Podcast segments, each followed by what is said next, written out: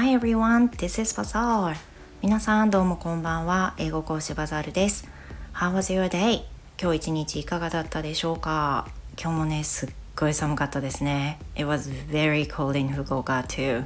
So today I'd like to talk about the people who tend to be really tired. 今日はですね、疲れやすい人についてお話をしようと思うんですけど私全然あのプロフェッショナルでも何でもないからこれあの先日見た YouTube を見て感じたことを話したいだけなんですけど The other day I watched a YouTube、um, produced by 増田先生 Uh, he is a psychiatrist and he has own his channel and I've been watching his channel um, over and over since my mom has uh, mental illnesses, so um, I'm kind of interested in that field. で私が見てる YouTube 番組の中で精神科医の方がされている増田先生っていう方が番組を YouTube をされてるんですね。でその先生の配信の中で疲れやすい人っていうことに関する配信をしていて、まあ、どうしても疲れやすい人がいますねと。でその疲れやすい人はどういう人かっていうとっていう話の中で自己肯定感の低い人っていう風なのがあった時にすごいハタとしたんですよね。So, 自己肯定感 in English we say self-esteem self-esteem 自己肯定感のこと self-esteem っていうふうに言うんですけど The people who tend to be really tired like easily tired um, tend to be a people who has less self-esteem.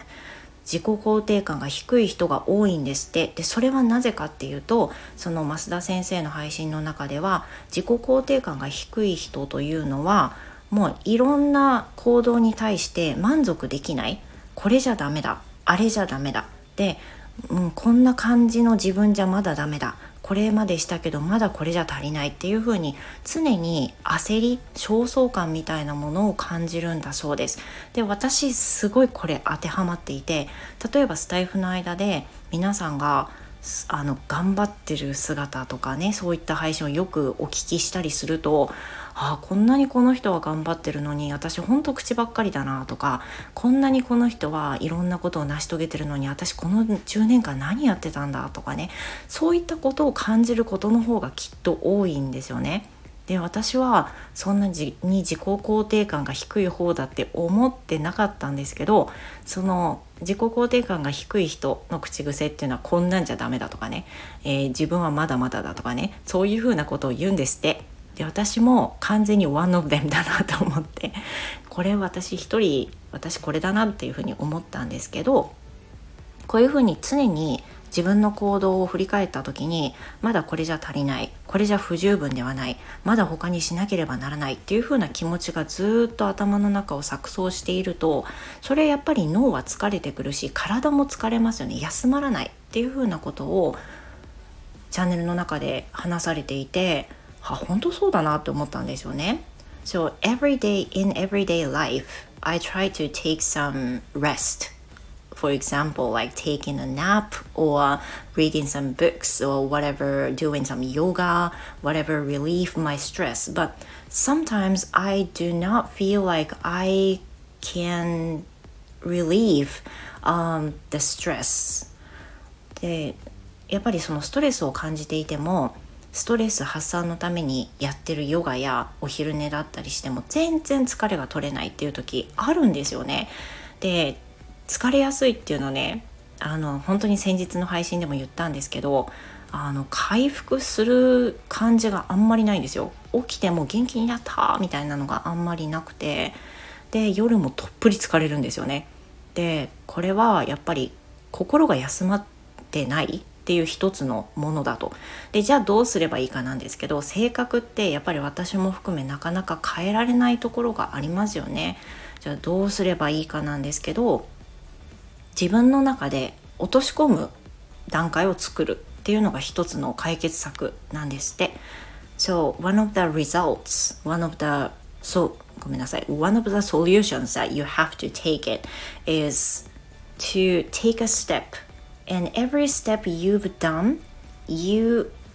must think that it's perfectly fine. So you don't have to finish everything, but you ha you can uh, you can complete one step and that's fine.